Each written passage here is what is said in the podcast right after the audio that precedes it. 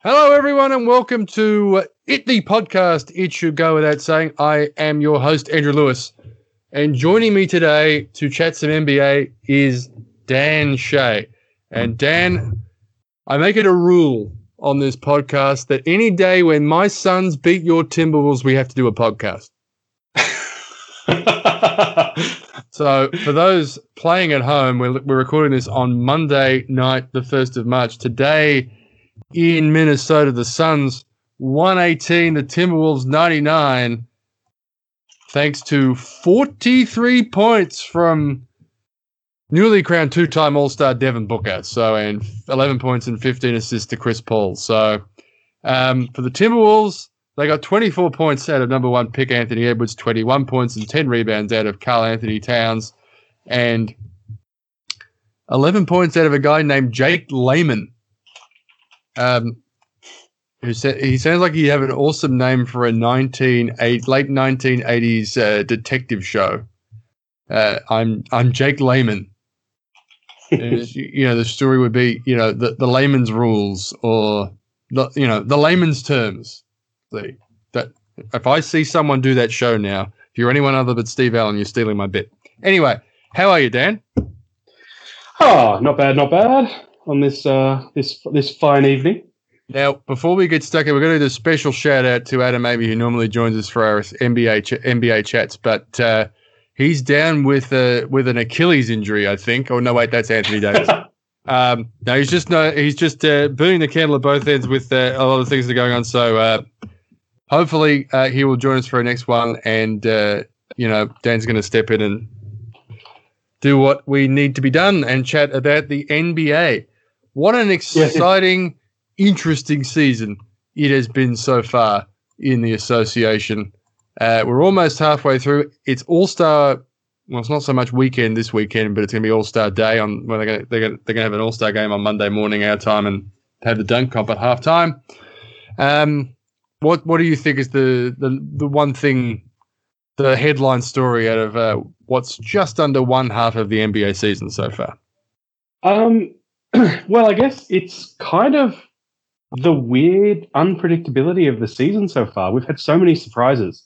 Um, and I guess the other part of it, um, if I had to pick one, is probably the, the craziness that has been the close Eastern Conference.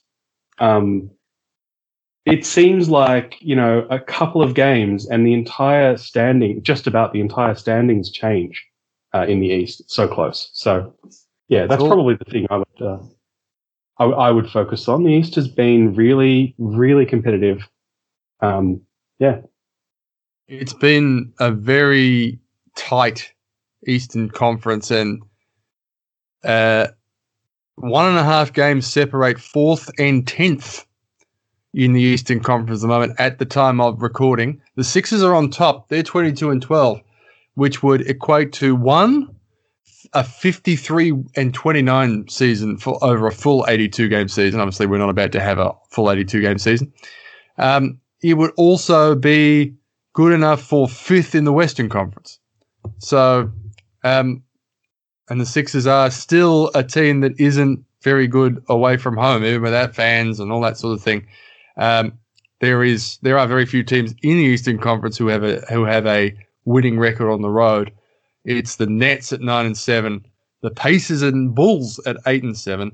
So the Sixers are eight and nine the road. Last year they were a lot worse than that. So to get back to 500 is an improvement, but they're still a very, very good team in the city of brotherly love. We're going 14 and three at home. But I guess that uh, brings it, well, going through the Eastern Conference. You've got the Sixers in the one spot, the Nets, uh, who have played the last few weeks without Kevin Durant, but have gone eight and two in their last 10 games. They lost yesterday to the Mavericks, but uh, before that had been very good. The Bucks are third. Um, they had a big win today over the Los Angeles Clippers, which I'm sure Adam will be happy about. And then you've got this, you've got this middle where you've got amazingly at the moment seven teams on 17 losses. Exactly. So the Knicks have the Knicks have uh, 18 wins. The Heat, the Celtics, the Raptors have 17. The Hornets have 16. The Pacers and the Bulls have 15. Now, we do have one or two very hardcore Knick fans uh, on the podcast who uh, who listen to the podcast. So uh, shout out to them. And uh, but the Knicks are in the fourth seed. If the playoffs uh, started today, they'd host. Uh, they'd host. They'd have home court advantage through the first round of the playoffs. They'd also play the Miami Heat, which brings back a lot of memories, both good and bad, for people of our age. Dan, about mm-hmm. those Knick Knick Heat rugby scrums of playoff series in the late nineties. yes, indeed. Um, I missed them. It, you missed them. um, no, it's basketball not physical enough these days. Ah, uh, look, I I do love the um I do love the way the scores swing these days. It's exciting. Um, but I won't say I'm entirely with uh, with Sir Charles Barkley on this, but um, for my for my taste, there's more focus on everyone shooting threes these days than uh, I would like. That said, I mean they're very good at it. they're doing very well. Um, but yeah, I do miss some of the physicality of the uh, of the uh, the teams we used to follow. Mm. The Knicks had a win today against the Detroit Pistons, which is you know not saying a lot, but um, another 25 points from Julius Randle, eight rebounds, six assists. Randle was unlucky not to make it into the All Star team. Um, our, our, our friend, friend of the program, uh, Adam Amy, was a huge fan of Julius Randle when he played for his Los Angeles Lakers. Um, it's been interesting to see how they've uh, come together. They traded for Derrick Rose, so I think they're trying to win now. Yeah, I mean, one of the one of the most interesting things about the uh, the Knicks off season, particularly compared to you know I guess previous seasons, was how relatively quiet it was.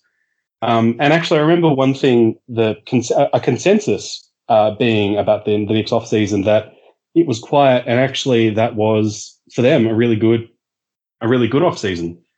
Um, I mean, they do have a couple of they, they have a couple of young guys, some of whom have uh, have really come out to play this season. Um, I still have stock in RJ Barrett, um, and um, you know he's had some really good stretches this year.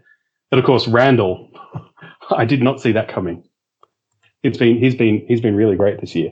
He's been excellent. They've won seven of their last ten.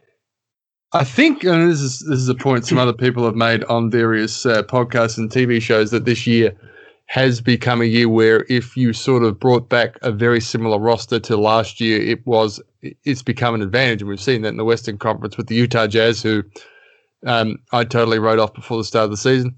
Um, so the Knicks didn't make many moves, and of course, the year before they got criticised a lot for sort of spending the money that they had reserved to sign Kevin Durant. When and when that didn't happen, they went out and spent money on guys who weren't that good. But what they did do, for the main part, except the Randle signing, was uh, they they signed them on short term deals, so they weren't necessarily tied down long term. So it's good to see them succeeding. They're above 500, and there's only other three other teams in the Eastern Conference who could say that at the moment, and it, I feel that's been more the commonplace in the Eastern Conference in the last 10 to 15 years than than not. But you've got some surprising teams below them, uh, both surprising in good ways and bad ways. The Miami Heat have won their last six. They're only a half game behind the Knicks at the moment. And you remember correctly, they are the defending Eastern Conference champions. The Celtics are 17 and 17, and they've had all sorts of problems. The Toronto slash Tampa Bay Raptors uh, are also 17-17, which is sort of amazing considering that they don't have a really have a home game this season. The very surprising, the very surprising Charlotte Hornets. I mean, they've been they've been a huge story between Gordon Hayward getting back on the juvenation machine and you know LaMelo almost getting written off before his NBA career had started, and you know turning out to be this in, this uh, having this incredible rookie season, um, and also you know Clutch Terry scary Terry Rozier and and Malik Monk and all these role players. So the Hornets have uh, have been very good as well. They they beat the Suns, I think, last week. And then you've got the Pacers and the Bulls who have also been competitive and uh, sort of sort of um, you know, the Pacers are about where I thought they'd been. I sort of thought they were going to drop off a little bit, and they've been injured. But um, the Bulls have been competitive behind uh, an All Star caliber first half of the season from Zach LaVine. So, well, I think I think he can drop the caliber now. I mean, he, he yeah. is an All Star. Mm.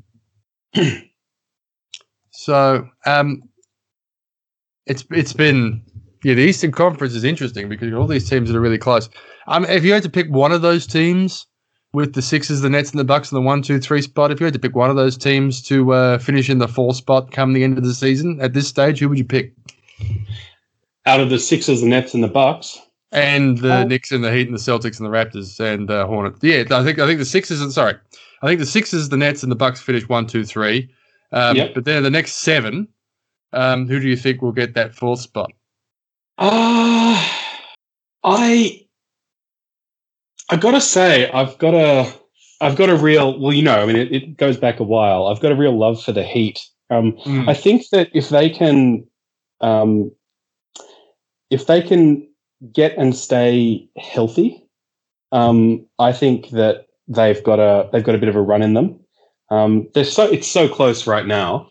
Um, it's only going to take a few games to do it. Um, I, I yeah, my, my pick my pick would be the Heat, uh, but I won't be at all surprised um, that the Knicks make the playoffs though. Mm. I mean, they are three and a half games above the Hawks in the 11th spot, and we'll get to why that's the important important cutoff point. Yeah, in a minute. But um, yes, I mean, there, there, about that. Yeah, but there's there's a there is a there is a probably a lot of trepidation amongst Knicks fans. They want to enjoy what's going on, and they should. But you know, they feel that uh, you know maybe a tough part of the schedule or a collapse or an injury happens around the corner, and they it won't take much of a losing streak to fall right off the pace, considering how uh, close everyone is. And you know, um, the Hawks are four, the Hawks are fourteen and twenty. Um, they haven't been terribly inspiring. And I, I, think Adam and I both thought that they were a, a, sneaky chance to sneak into the playoffs this season. The Wizards, who I think oh, who I had, because I thought the Westbrook trade was going to work, and it didn't work, and then it sort of started working. Um, and the Cavaliers, who started the season off really well, and then lost a whole bunch of games in a row, they've won their last three. So um, the Pistons look pretty bad, and the Magic have hardly any fit bodies. So I, I tend to think it'll be the Heat as well. They know they've had that success.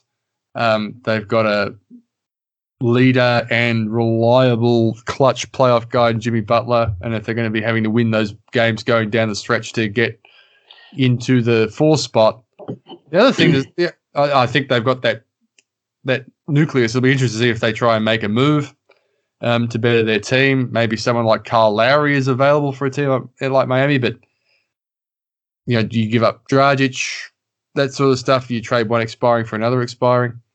Um, it'll be interesting to see what they do or whether they just stand pat.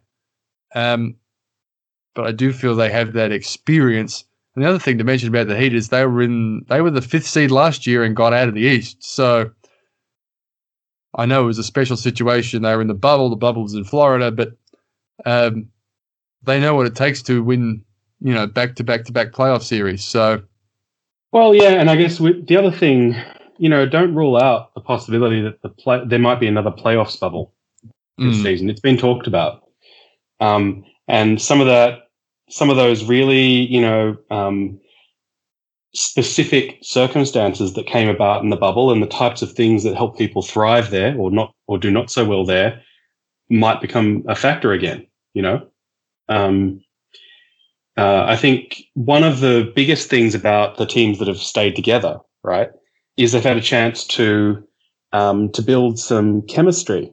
Uh, I mean, we'll get to it when we talk about the, um, uh, the, West later, but I actually think that's one of the most important things behind um, the Jazz so far this season. So, um, you know, the Heat, if they can keep everyone up, if they can, um, you know, um, not get too badly affected by um, COVID protocols going forward, um, yeah, I think they've got they've got a good shot to you know to move up a, just a little, moved up just a little in the standings. Mm.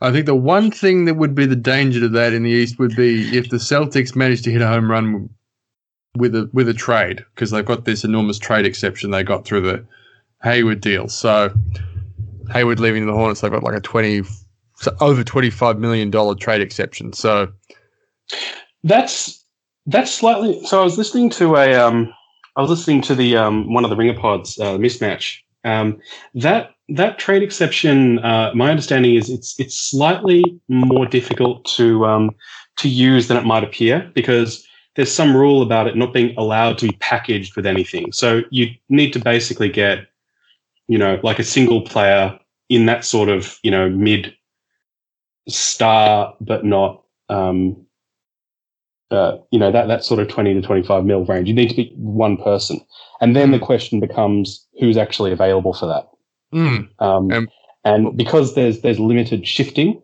you know they're probably going to have either a bigger exception than they get a salary um, but you know the guys who are in that range might actually be, might not be available so mm. um, yeah it might be slightly less uh, useful than it might initially appear mm, but it's a sizable trade exception it's going to be useful in oh, yeah. some way yeah. Yeah. So. Oh yeah. And, yeah. and they've got to use it. It.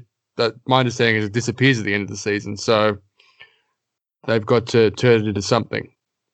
Yeah. Because trade exception ain't getting any rebounds. So he's not scoring any points. Um. So yeah, but his assist to turnover ratio is through the roof. Yeah, it's uh, you your calculator just blew up. Um. So, I mean, if the Celtics can do something, but obviously Marcus Smart's out at the moment, and they're sort of a two man team. Um, and Kemba is not the Kemba they were hoping they were getting, but you know, injuries have happened. Um, quick pivot to the top of the Western Conference, and that you did mention the Utah Jazz, who um, I put a line through at the start of the season, pretty much because I mean, they didn't make a move they didn't get it. They didn't. Their roster didn't look any better, and uh, other than I think they added Derrick Favors, and I thought Mike Conley was done, and that's just simply not the case. They uh, they uh, have the league's best record. They have a plus ten points differential. Um, they well, have speaking point differential. Mike Conley. I'm, I'm not sure if this is still true, but until quite recently, at least, he led the entire league in total plus minus mm. for the season. And, and, that's after missing a few games. Yeah. And most importantly, he's still uh, a chance to be known as the best player ever to not make an all star game. So that streak alive. They keeps that streak alive. He's injured at the moment. He didn't play on the weekend against the Orlando Magic, but uh, not surprisingly, the Jazz were able to handle the Magic without him. They've got uh, Ingles playing guard. So good to see Aussie Joe continuing to get it done in Utah. Um, there's been some comparisons with the Jazz teams of the late '90s that uh, for their sort of offensive efficiency. Um, Did you see that video with um, Ingles and uh, and Mitchell being interviewed? No, I didn't. So one of the reporters asked Mitchell, uh, Donovan Mitchell, how he felt about you know um, comments by people like Shaq and that sort of thing. Um, and Mitchell said, "Oh, you know, look, I, I am really only accountable to my teammates and you know my team, and they're the only ones whose opinions are uh, you know really matter to me." And uh, Joe Ingles, who was standing nearby, said, "I don't think you're a star." and Mitchell went, "Yeah, that's fair." the other thing is, I think after you know the events of last season, which sort of the Utah Jazz were sort of the was sort of the the starting point for all the stuff that happened in the NBA to the point where the sort of the season got postponed with Gobert and him jokingly touching the microphones and then and then him having COVID, um, and him getting Mitchell him getting Mitchell infected, which was sort of the first sort of one NBA one, but it, it was the first COVID infection in the NBA, and then and, and then Gobert had passed on to his teammate, and I guess everyone just assumed those two guys weren't going to be able to play anymore, and they were going to move Gobert. Well, the you know we couldn't have been more wrong because they they seem to be the team with the best chemistry. I think that video probably proves it. Um, mm-hmm. Mitchell either seems to be a pretty down to earth guy, or he just has a real love for the Australian sense of humour. Because I think we can all appreciate in Australia, you know, Joe Ingles just hanging crap on his teammate. Like, oh yeah, eh, he's not that good. Um, but they have, you know, they're they're an, they're an incredible team together, and that seems to be the basis of their success. Um, is their familiarity with each other and the way Gobert sort of anchors that defense. He's already won, I think, a couple of Defensive Player of the Year awards, and it'd be it'd be hard to see him playing the rest of the season and not winning another one. I, I have a I have a view about that. Um, he's certainly he's certainly got to be in the running. Um, I think there are some pretty strong contenders. Um, you you uh, prefer you, you, prefer Joe Ingles' international teammate to his uh, NBA teammate? Is that what you're suggesting? I do, yeah. Particularly yep. after watching watching said player um, against um, uh, uh, against Dallas the other night. Mm. Um, yeah, but we will get to that. Um, certainly, though, um, you know, Gobert has been fantastic, a consistent kind of anchor. Um, he, I think, people often um, like it can be his defensive prowess is so is so good that um, it can be easy to miss how um, valuable Gobert can be on offense as well. And he's I think he's he's really showing that this season. Um, he doesn't need to be the guy who goes out and gets 40. They've got one of those. Um, but, um, you know, he does set some good picks, you know, consistently scores, does some good um, kind of rim running, um, has a couple of moves around the basket. Um, and with the spacing they've got with their shooters, you know, like forget about it. So yeah, no, I mean, uh, not to take anything away from uh, Stifle Tower, which isn't my favorite nickname, but um, you know, I think his uh, his his defense has certainly not been any less impressive than it's ever been, including in the years where he won uh, Defensive Player of the Year. Um, just just for those playing at home, if you want the answer to what Daniel's favorite NBA nickname is, it's any nickname given to Toni Kukoc. So it's either the Pink Panther or the Waiter or any of the other incredibly awful nicknames that Toni Kukoc was apparently given that didn't take. Um, uh, we're not throwing in like an old school 90s NBA joke every 10 minutes. Then we're just not giving the 14 people who listen to this podcast what they want. Um, The other team that the historic team that the Jazz have been compared to is the 2014 San Antonio Spurs in in in, in light of their ball movement. So it, you did you did mention their passing, and I think they're a team that when you got a guy like Ingles, who's who's one of your wings, um, but also you know Conley and Mitchell, you know they they they're not just good shooters, good scorers. They're they're they're creators, and uh, you know, what else you got there? Bogdanovich. Um, I always get those guys mixed up. Uh, those guys? You mean the two? Bojan. Yeah. Oh yeah, yeah, yeah, yeah. Well, then first names are almost the same as well. Um, and then they got Jordan Clarkson coming off the bench, like he's like Vinnie Johnson. So, you know, they they they feel like they have a good seven or eight man rotation. And the fact is, they are three and a half games clear of the Lakers, who aren't who are five and five in their last ten, running LeBron into the ground. Um, so you know, if the Jazz finish with the number one seed, that means they don't have to play one of the LA teams until the conference finals. If one of the LA teams make the conference finals. So I think everyone assumes the Lakers are going to be there at the pointy end, but um, they've got to get Anthony Davis back on the floor. Yeah. Yeah. I I kind of wonder I do kind of wonder about this. Um I saw some uh, uh like a some quotes from from LeBron about the minutes I mean, he's leading the league since um since AD uh, got injured, and um, as in the entire league, leading the entire league in minutes per game since then. And um, you know, he's he was kind of defiant about that, saying, "Well, you know, I've never talked about this needing rest. I mean, people, including uh, people here, have talked to me about, um, you know, needing to needing to rest and be fresh, but that's not, you know, that's not something he's interested in." Um, I I I think it probably has something to do with there's a because he's in the MVP conversation again, um, and you know uh, there are many people who think he's a front runner. Um, I think that might be motivating uh, his desire to really put on a good show in the regular season, um, as well as his habitual good show in the in the postseason. Um, I wonder whether that is one of the factors in um, uh, kind of insisting on playing so many minutes, even though it might be. I mean, you know, you're seeing you're seeing Giannis, a much younger guy, uh, also something of a physical specimen.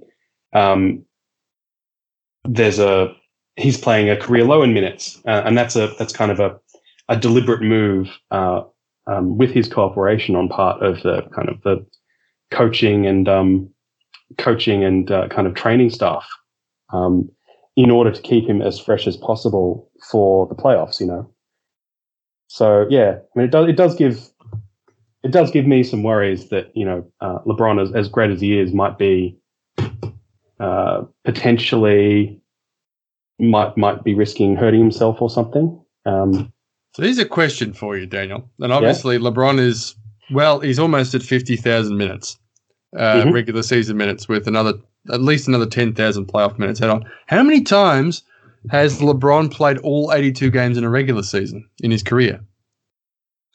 Ah, uh, so this is the question where I'm not allowed to look it up, right? Yeah. Oh no, no. This is when you have a guess. I've got it in front of me, but uh, um, he's played. He's in his. He's, he's played 17 complete seasons, as in his, you know, he's in his 18th season this time. How many times of those 17 seasons has he played all 82? Uh, I don't know. Five. Once. Once. Right.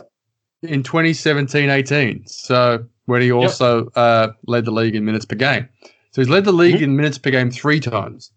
Well, in his okay. second season, and then in the in the last two of his second of his Cleveland seasons, the second time he was there. So it, it's interesting. I mean, look, the the Giannis thing. I'm not a huge fan of that because I think there's a point where unless you're an old guy like Stockton did at the end of his career, he played 28 minutes a game by design. I think if you're a young guy, you want to be, uh, you just want your teammates to become familiar with playing with you. He's playing 30 minutes I feel like that six minutes a game where he, some of his teammates could get the opportunity to play with him and they could be trying things. Um, but LeBron has played a lot of minutes, um, a lot of games, and he's you know it's become sort of this. I find it interesting to sort of think about because obviously he gets compared to Jordan a lot, and the the I find that the most recent thing he gets compared to is this sort of LeBron ability to turn everything into fuel for his performance, which I don't know if he necessarily had that rep even two or three years ago. But and this is one of those things. It's like people saying LeBron's played too much. I'll show them. Um, you know the, the the gag from the Last Dance. So I took that personally. Yeah, he took that. Uh, um, but this seems like this seems a little bit like LaBradford Smith to me, as it, it seems like he's sort of inventing a slight to try and use it for fuel. Because this is a legitimate problem. He's 36 years old. He's in his 18th NBA season. Um, he's playing for a man at that age in the an unprecedented amount of minutes, considering he's not playing center. So, yeah, you know, and and he's he is, and we'll get into this argument in a little while, but he's the probably the most indispensable player on a contender. You know, if this is an Anthony Davis team without LeBron James, uh, they're the Pelicans from three or four years ago. I think they're. I think they've got a more balanced construction than those Pels. But yeah, I, I, I do take your point.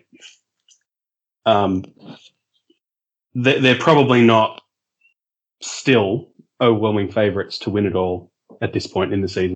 Um, I think we all saw when they added Schroeder and Gasol and and Montrez at the start of the season. You're just like, these are upgrades. They just won the championship, and these are upgrades on the guys they had. And you know, Schroeder was an upgrade on Rondo, and and Gasol was an upgrade on Dwight Howard, and Montrez Harrell was an upgrade. I mean, I think Markieff Morris is still there in LA, but you know, um, Montrez was an upgrade on him. So you know, we brought in better guys, and we've kept everyone else that we wanted to keep. Um, we're going to be better this season, and I think I think it's a good it's a good example of why you need to keep in mind they don't play these games on paper. Once the season starts rolling, and of course they ran out to a, they started the season really well and looked unassailable. But you know, Davis is an off injured, often injured player, so it was.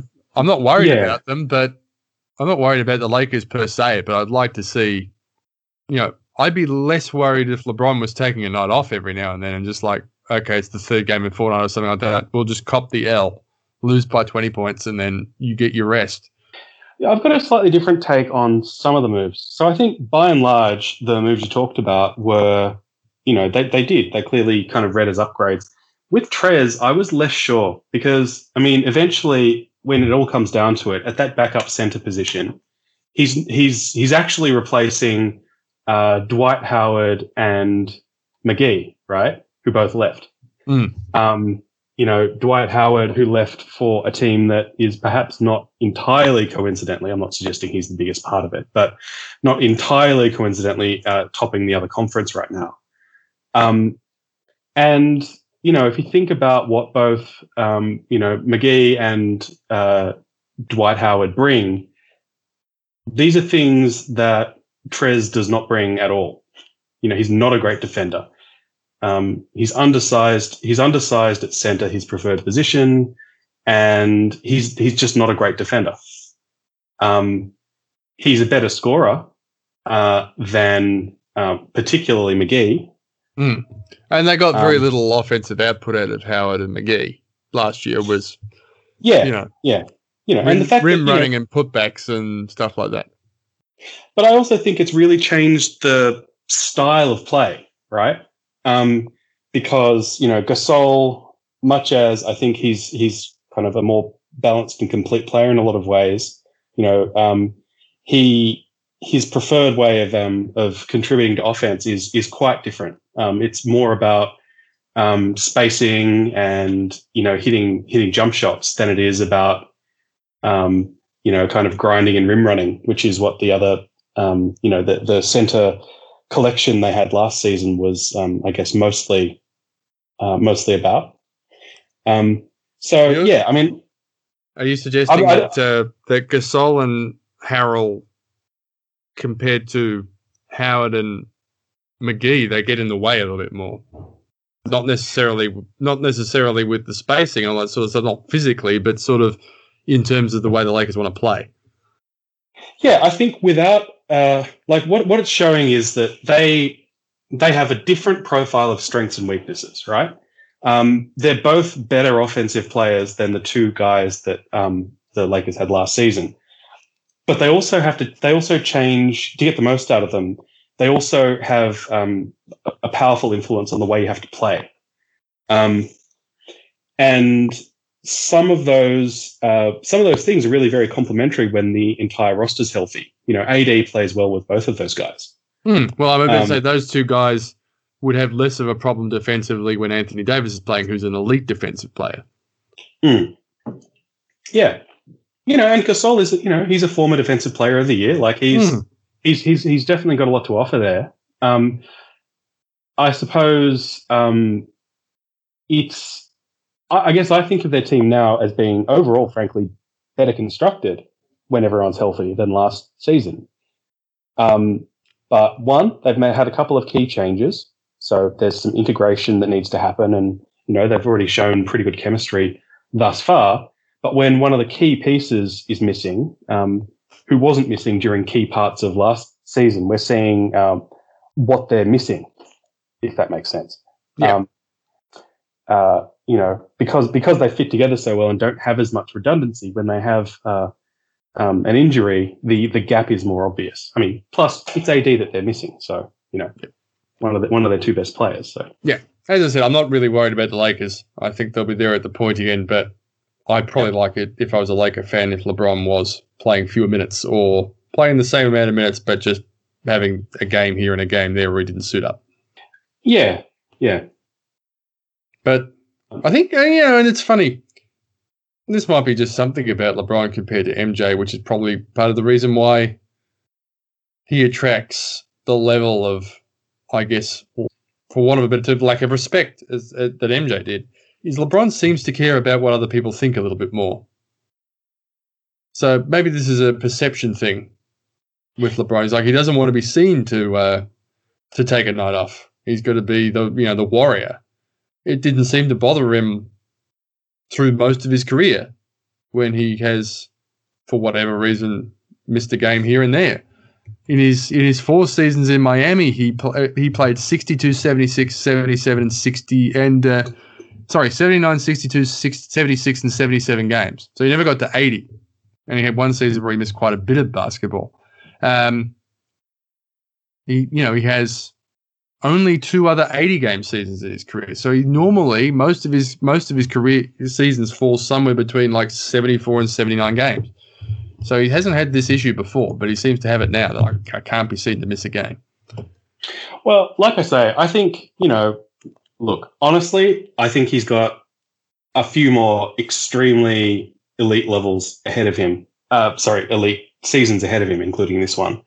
Um, but nevertheless, he's definitely in the kind of probably in the later stages, shall we say, of his career, where legacy is something that is worth thinking about, and I think that is very much on his mind. You know, yeah. Um, have, have you heard? And of course, there is that kind of intense competitive um, character that he's got. Um, are you familiar with the first thing he said to Marc Gasol when he arrived? No. Um, I don't want to get the exact quote wrong, so I won't claim this is verbatim, but it was along the lines of, um, "You've you, have you have still got my Defensive Player of the Year trophy on your in your house." Um, and you know, like I, I think there are there are people, um, and by people I mean LeBron himself and some others, who think he probably should have won. You know, maybe uh, seven or eight MVPs in a row. Um, you know, when he was when he was contending for championships in Miami and Cleveland. Um, so you know, and and after the um, after the championship last year, you know what what did he say? He said, again, don't want to misquote, but something about putting respect on my name. Um, you know, legacy is something that clearly matters to him um, something that he's been thinking about a lot, something that um, I can't but believe that the last dance happening last year when everyone was stuck at home and everyone watched it was something that really had him thinking about how he's going to be remembered, even if he plans to play for five years or more, you know? Mm. Um, and having uh, having his his best teammate, possibly his best teammate ever, um, going out and increasing his minutes to compensate. I mean, it's narratively, it's a very, it's very powerful.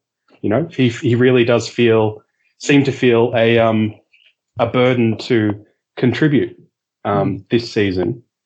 Um, and part of that is by showing that he can, you know, tough it out, be productive, um, keep keep everything going while uh, while they wait for AD to get back. You know, I think it's um, I think it's important. And if you think about LeBron's case, for MVP this season. Um, I think it was Simmons, Bill Simmons, who was saying, uh, who had pointed this out that it's, you know, it's like his ninth best statistical season. You know, LeBron's ninth best statistical season. I, I was, um, I was yeah. just about to move to that because you were talking about narratives, and you know, yeah, um, it is interesting that this is this narrative that LeBron is going to win the MVP this season because I tend I tend to you know, agree with that that analysis that he's not necessarily having his best season. Um, his numbers, his points and his rebound numbers are slightly up on last year, but it, his assist numbers are so far the lowest they've been since 2015-16, which was a reasonable year for him because he won a championship. But um, and they're uh, you know, so the below eight assists, he, you know, he's a 36 year old who's averaging essentially 26, eight, and eight. So we, we're really nitpicking. But um, I think we, I, th- I think this has sort of gone so far that, first of all, the problem here is we've, I think, I think the sort of the community's decided, well, Giannis would have to average a 40 20 to win the MVP this season. Um, I'm not saying Giannis is having a, a, a, season that would deserve the award, but basically, you know, he's out of calculations this year because he won the last two, and no one, you know, no Yeah. one's going to win three in a row. Um, but also on top of that, there's this narrative that LeBron hasn't won enough MVPs, Yeah, and the MVP is a single season award. Um, and a regular season award too. and a regular season award. So, um, you know, he won the MVP in 2012 uh, when he played 62 games. That that doesn't happen an awful lot. That was also the year I think Gasol won LeBron's Defensive Player of the Year award. Um, so you could make an argument regarding that season. He didn't win in 2011 because everyone had decided that he wasn't going to win because he had just left Cleveland in in the manner in which he did leave them. Um, the year he, you know, the statistical season that is the one that stick, sticks out for LeBron in terms of a year he didn't win the award was 2008, when Yeah. he led the league in scoring. Um, he's he's he he averaged career highs in rebounds and assists, um, and blocks. Uh, he shot his best field goal percentage from the field, and that was the year that everyone decided that we're going to give it to Kobe. Le- LeBron finished fourth that year. he got one first place vote. So Kobe overwhelmingly won the award. Um, Chris Paul finished second. Chris Paul had the most win shares that season. Um, had the most win shares per 48 minutes.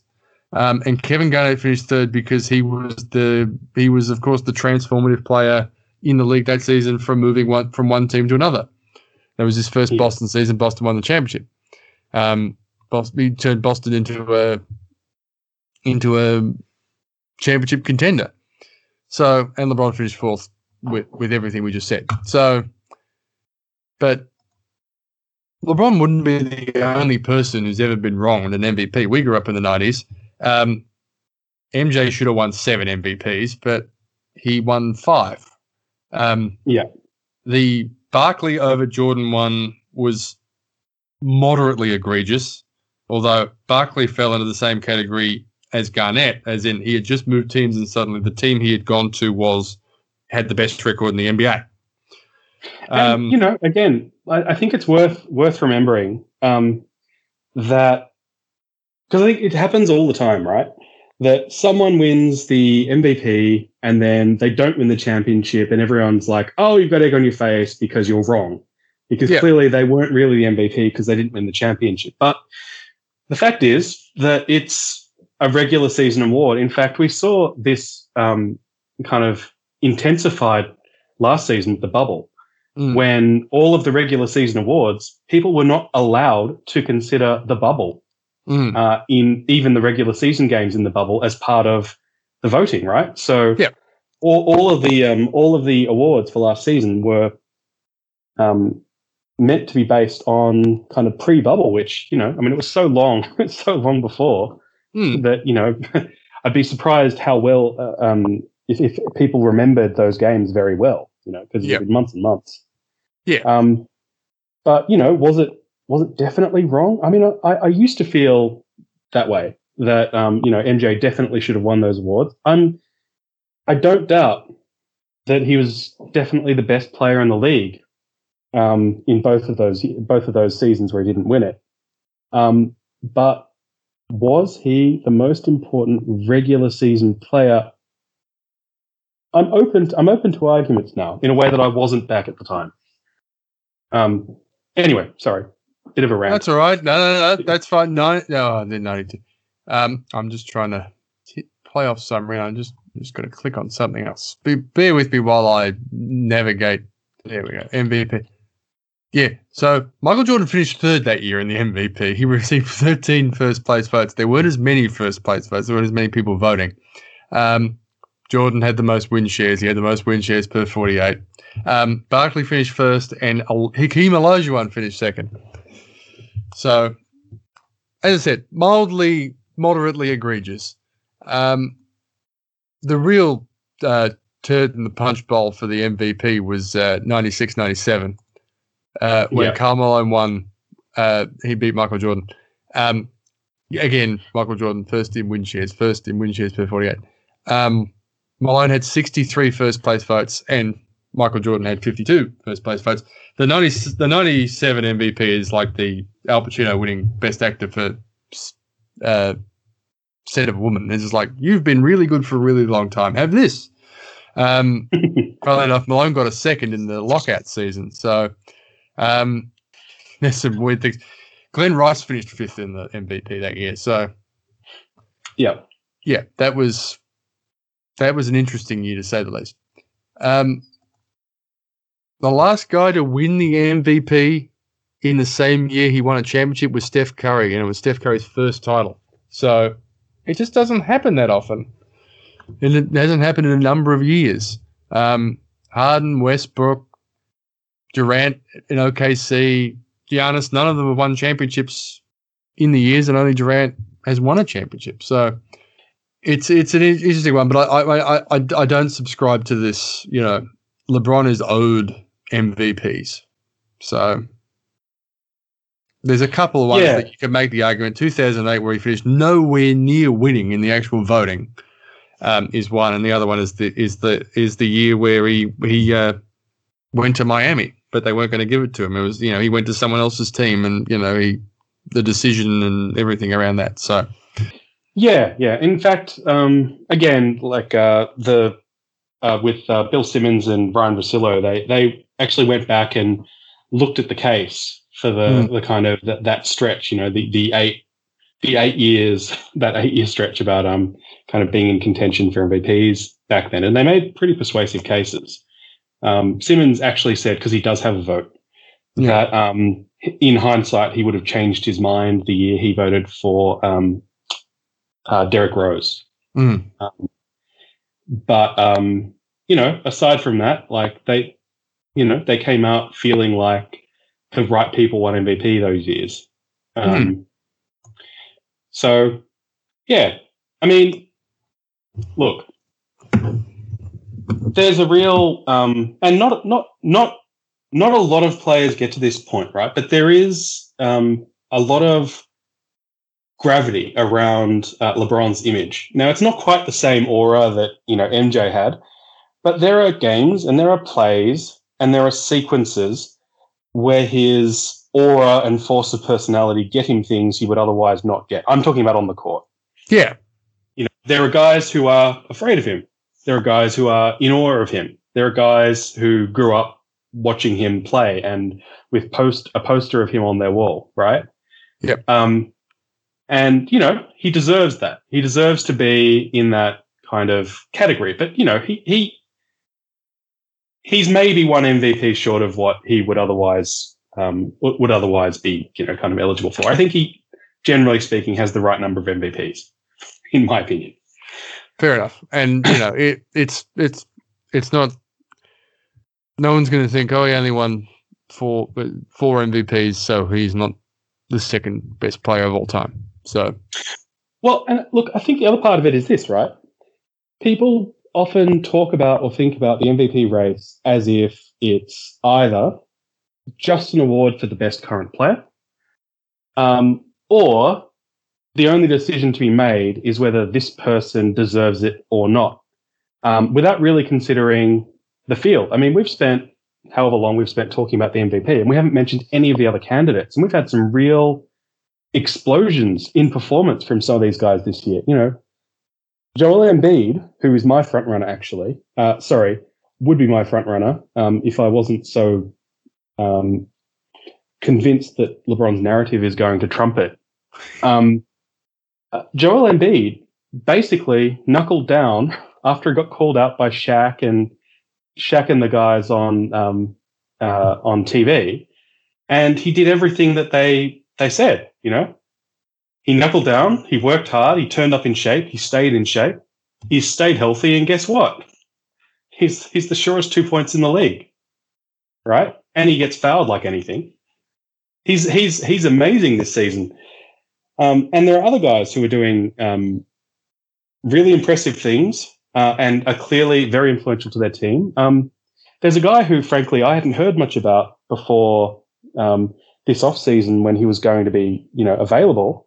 Um, but you know, Christian Wood has been playing at an all star kind of level uh, in a Houston team that's um, that you know Harden really disrupted before he left.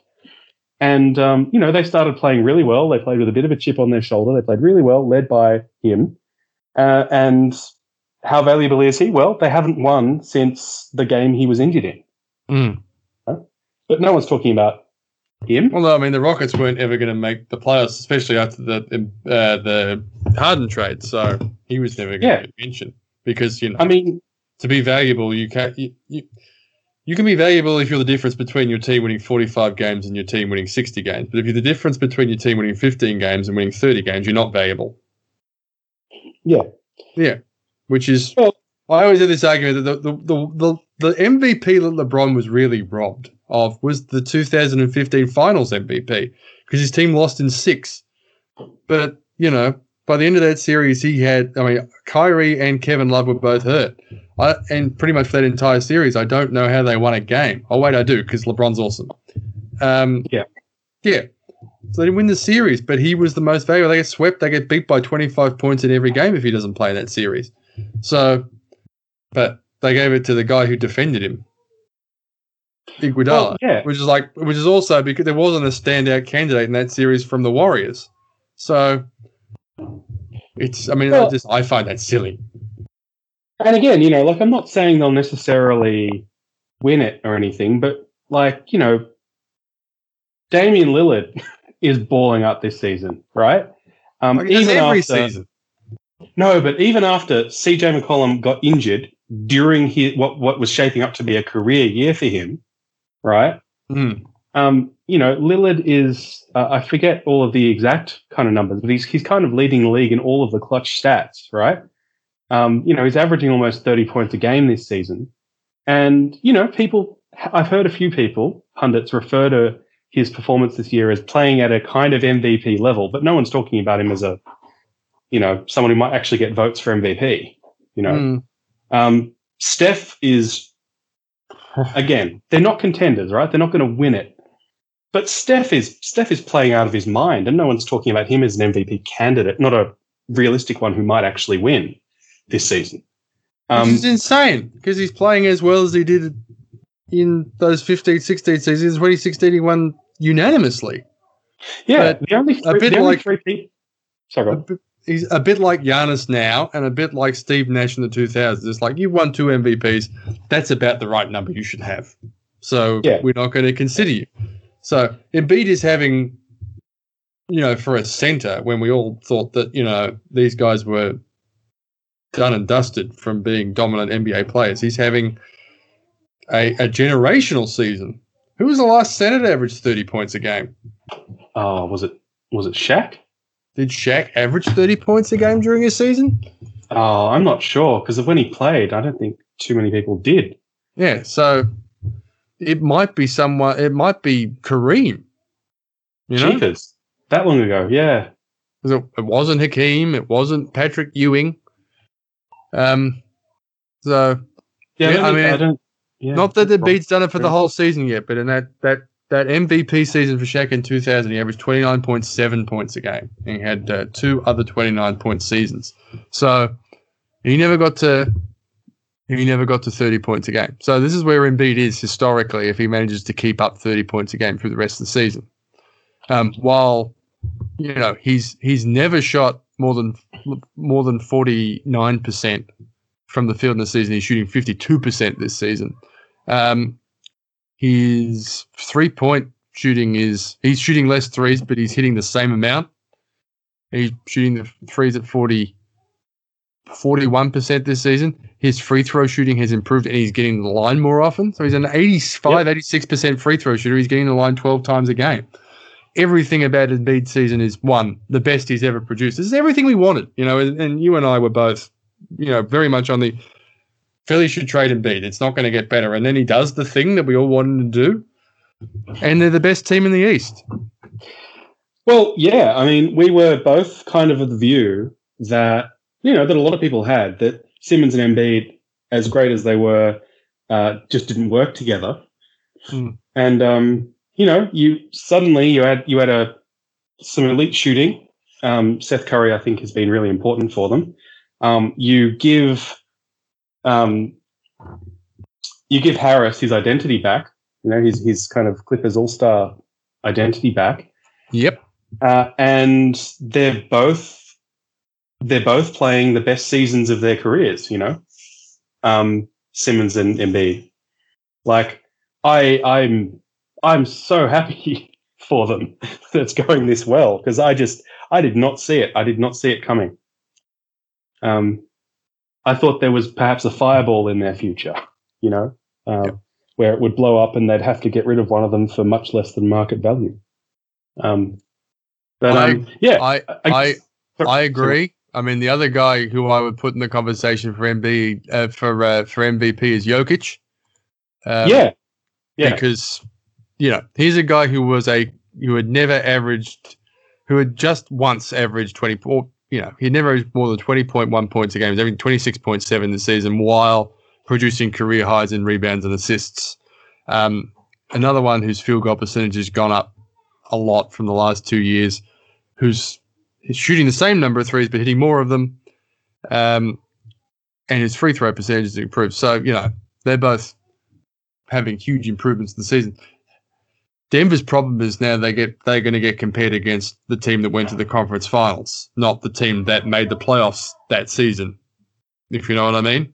So I think we yeah. all, you know, our ceiling for what Denver can do um, went up because they got through the conference finals. I mean, to be fair, historically, if you're playing for a spot in the conference finals and you're playing the Clippers, you won lottery. You won the lottery because you're going to be in the conference finals. So, so they'd be the two I would suggest. Um, are probably one and two for MVP in my mind, rather than LeBron. Anyway, I think we've talked enough about one LeBron and two MVPs. Yeah. Um, let's quickly hit All Star rosters, and we'll just hit that quickly. Uh, conference Eastern, the starters uh, sorry, the captains are Kevin Durant and LeBron James. Uh, the rest of the starters: Giannis, Bradley Beal, Joel Embiid, and Kyrie Irving from the East. Steph Curry, Luka Doncic, Nikola Jokic, and Kawhi Leonard from the West. And in the East, the reserves: Tatum and Brown from the Celtics, Harden from Harden averaging 25 and 11 from the Nets, Zach LaVine, first time All Star, as is Julius. Julius Randle did make it.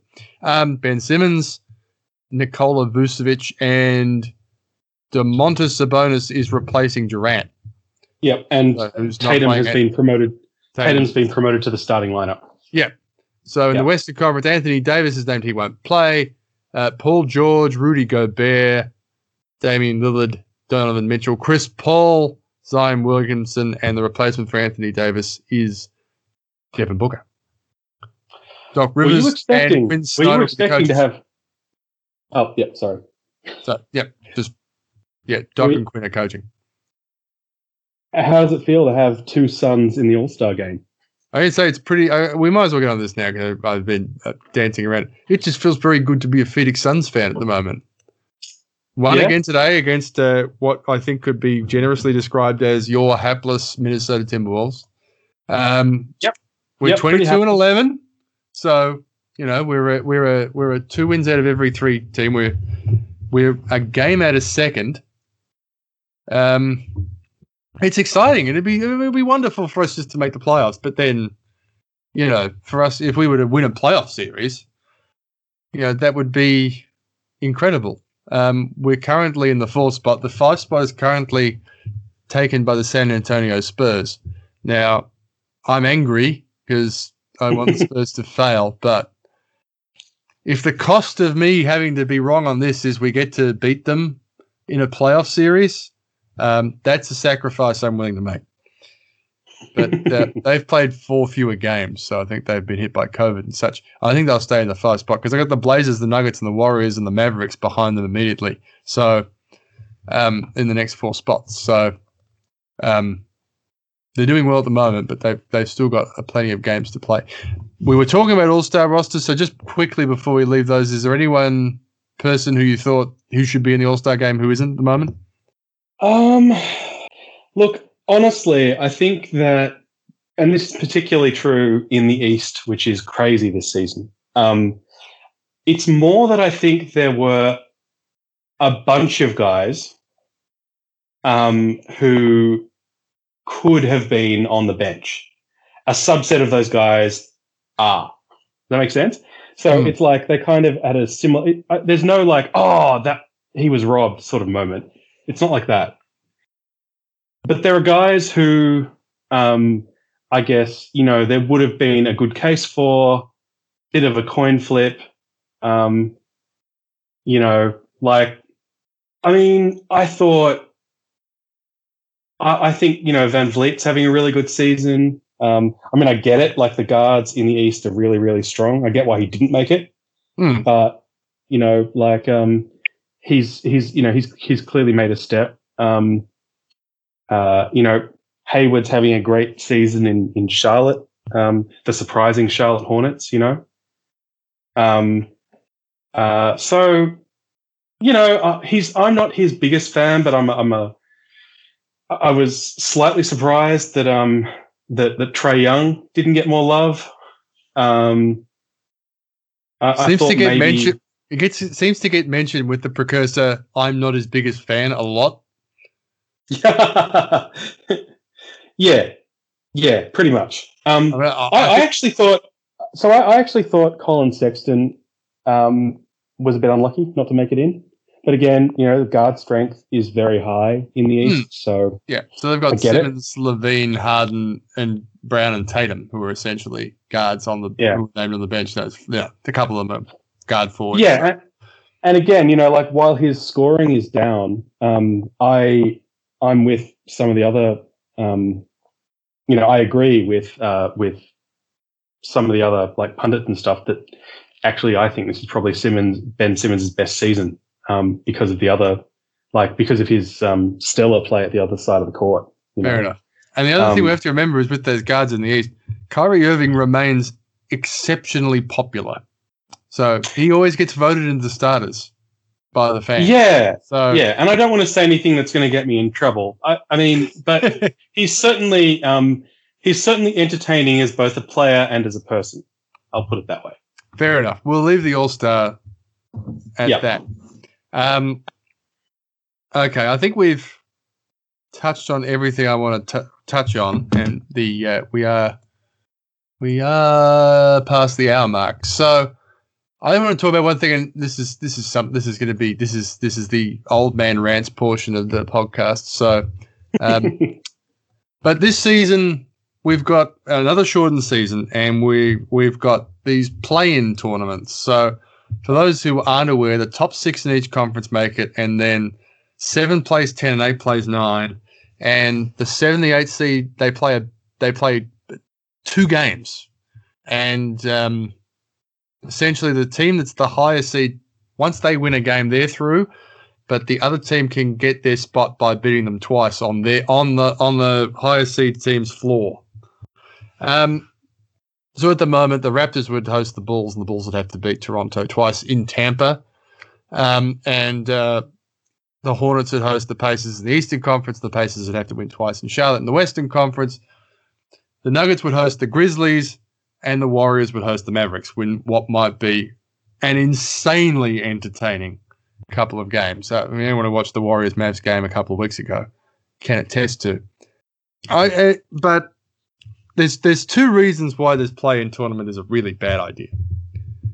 First of all, I I mean I, I think a lot of uh, fans and uh, sports administrators and, and people like that have tend to overreact about tanking and I can un- and and having the play in tournament as a solution to tanking by keeping teams interested in uh pl- you know trying to win later in the regular season um will actually uh in many many cases hurt a team's long-term uh growth and getting to their long-term objectives. At the moment you would put a lot into mathematically um in the Western Conference, you put a line through the Timberwolves.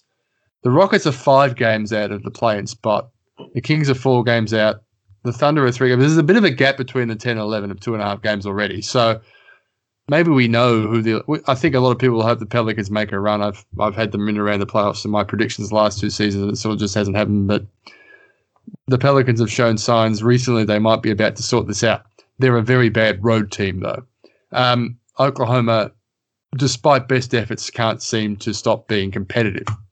Um, it's a lot tighter in the West in the Eastern Conference because, um, okay, the Pistons are seven games back of the Pacers, and to put uh, sorry in the Bulls in the tenth spot. To put that into context, the Bulls are closer to the Sixers at the top of the Eastern Conference than they are to the Pistons at the bottom, and they are the tenth seed uh, in the Eastern Conference. Uh, the Cavs are only three games back, so you can pretty much only put a line through the Pistons. The the Magic aren't going to make a run, you would think, because of lack of bodies. You know, Fultz is hurt and, and Isaac. Um, but the Cavs could make a run. They've shown they can win a whole bunch of games. The Wizards have made a run. And the Cavs have a the Cavs have a four and zero record against the Sixers and the Nets this season. Well, I mean, imagine they get the ten seed. Oh, well, I, I, I don't know what happens if the ten seed beats the seven seed. Then does the does the does the ten seed then play the one seed or do they play the two seed? I don't know. But um, it was like the NFL playoffs. They play the one seed, and you know if the Cavs either way, you know, they play the they will be playing the one or the two seed. So um, they probably won't want to play them. But um, and Sexton had that incredible game in the double overtime against the Nets, didn't he? With one of those wins. So, oh yeah. But it just the other thing it does is, and this is something I've railed against with AFL football, and I don't know how to fix this because it might be a results or correlation causation thing, but it diminishes the importance of the regular season. There's this less urgency to win games. You know, if I'm if I'm the Hornets, and that might not be a good example because you know they're they're uh, they're exceeding expectations. But they're like, oh, do we have to worry about it because we'll, doesn't matter. We're, we're just going to be in the play on play in game anyway. So I, I just I, mean, I, I disagree. I like I like a big clear cut line. We don't need more teams in the playoffs, and I'm not so worried about teams getting to halfway point of the season and realizing that it's not going to happen from this season. Let's start, you know, planning for the future a little bit more. So honestly, I feel less strongly about whether it happens or not. But um, just to play a little bit of you know devil's advocate, I guess in terms of it reducing, like making regular season games not matter so much. I mean, in simple point of fact, people not caring about the regular season is an enduring problem, right? Like it's it's it's already an issue. Yeah, um, but it's um, an enduring problem because the season is normally 82 games. If you want to make the yeah. you want to make the regular season more more, I, I, think the solution to that problem is fewer games. If the NBA I, wants to bring in the two new teams, like has been mooted, and they go to 32 yeah. teams, four divisions of four teams, you could go down to like 76 games very easily. You play everyone in your own division four times. You play everyone else in your conference three times. You play everyone in the other conference twice. I'm pretty sure that it goes up to 76 games, and suddenly six games are cut off we've got 72 games this season, but the season's so compacted that teams are being forced to sort of treat the regular season. Yeah, it was always okay. going to be a season so, where, except for the Jazz, everything's sort of reverted to the mean. Everyone's sort of hovering not too far away from 500. There's there's one above seven, you know, winning more than one team winning more than 70% of their games, and there's only two teams who aren't winning uh, 34% of the games. So, yeah, so I, I, agree. The season's longer than it longer than it should be. Um, mm. uh, and you know, like again, uh, there are lots of industry pundits who who think that too. The counter argument always given is, you know, TV rights. Well, I, I actually think there is, is a chance, if managed properly, and perhaps in combination with uh, reviewing the regular season as a whole, I think the existence of the play-in tournament actually has a chance to increase the value of regular season games um, because more teams are technically in with a chance to make the playoffs. Now, of course, if you end up in the 10th spot, what you're actually earning a right to is some extra games against playoff level competition for a chance to actually um, get into the playoffs proper. But nevertheless, you know, like um, you will see uh, you will see people for as long as they keep it. You will see people um, and teams um, pushing to get into that, right? Um, so, I mean, you know, you can kind of make that argument either way. Like people will care less about the games because they only need to be 10th, they don't need to be 8th. Um, or the teams below um, can stretch more. Um, so, you know, I kind of think, you know, there there's there's kind of one, one each way there, right? Um, as a fan, I like the fact that the play-in games have a bit more intensity than regular season games. They're a bit like, um, uh, and these normally only happen by accident. They're a bit like those regular season games that are actually going to like really late in the season, where they're going to kind of decide seedings. Um, and you know, often if it's not close enough that those last few games really matter, um, then you don't get those in a given season, right? So I'm I'm I'm I guess I'm I'm probably more positive uh, more positive about it than than you are. Um, but I can see the problem. I mean, particularly if you combine it with a like a full length 82 or longer season, if they end up expanding. Um, well, I don't think they'll be getting games they expanded.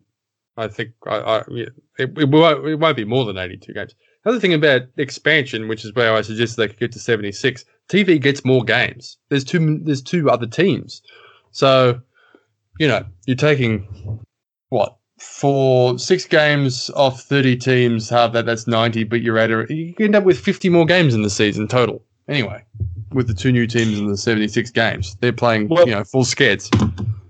Yeah, yeah. Well, there is that, although, um, uh, as Mark Cuban has said um, during kind of interviews and other things, um, there are a couple of other financial implications when you've got expansion. So, like when when they when teams buy in to get an expansion, the existing owners or governors, I think they call themselves these days, um, get a payout, but they also get a fractionally smaller share of whatever the TV revenue ends up being. Right.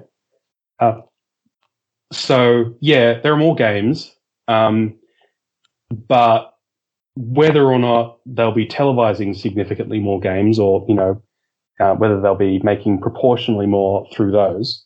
Um, and also the existing team owners, because um, that's where the money really matters, the existing team owners will be getting a smaller fraction, which matters to them.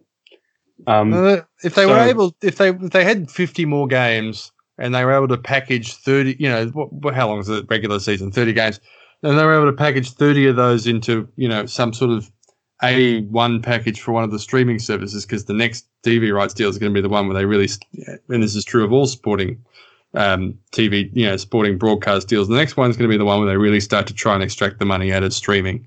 And, you know, the NFL did some really interesting stuff this season with alternative broadcasts and all that sort of thing. They had a, they had an all female booth on, on, you know, on one multicast. And in the playoffs, they had a Nickelodeon broadcast where you would score a touchdown and the end zone would fill with slime on the broadcast, like a kid's football.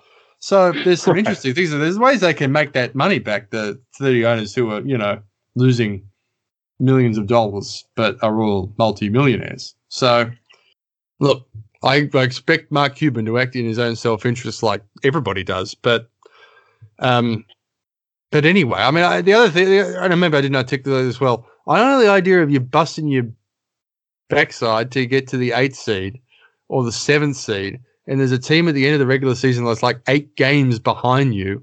And what happens in the last game of the season? Your best player gets injured, and then you know you work so hard. I just think the regular season you have to reward the way the way you uh the way you make the regular season more important is by rewarding regular season performance. This this this seems to me to be sort of a little everybody gets a ribbon day. So as I said, I, I warned everyone at the start this was going to be an old man rant, and there it is. Yeah, yeah. I mean, I guess other other changes to the the way playoffs playoffs are done have been proposed as well. Doing with conferences, for example, um, which uh, I guess at, the moment would uh, would relatively speaking punish the East. Mm. But um, um, yeah. Anyway, I guess I, I, I, feel a bit more positive about it than you, but I can see that there are, um, you know, the, the, those those objections. I, I, get them; they make sense to me. Um, And what's, um, what's important to note is my objection to a play-in tournament has nothing to do with the Suns going 8-0 in the bubble last season and missing out on a play-in game by half a game thanks to Caris LeVert missing that shot against the Blazers at the end of that game. Has nothing to do with that. But if there wasn't a play in, then Caris LeVert's shot wouldn't have mattered, right? Well, I said it has nothing to do with that. I've said what I I've said my piece. Yeah, Yeah. well, it, yeah. Because without Yeah. it, it wouldn't have been so close. Fair enough. On that, we will leave it. We'll talk NBA bef- next time, hopefully before the playoffs start. Um, there'll hopefully be a lot more to talk. We might chip in before that with a, with a pod if uh, a lot happens on the trade deadline, whenever that is. Um, and hopefully we'll have Adam back. But for now, Fingers that crossed. was that was yes, fingers crossed. That was excellent. Um, thanks for joining me, Dan. No worries. Pleasure. And thanks for listening in, everyone at home in your car, wherever you might be listening to your podcast. This is It Should Go Without Saying, and we will catch you next time.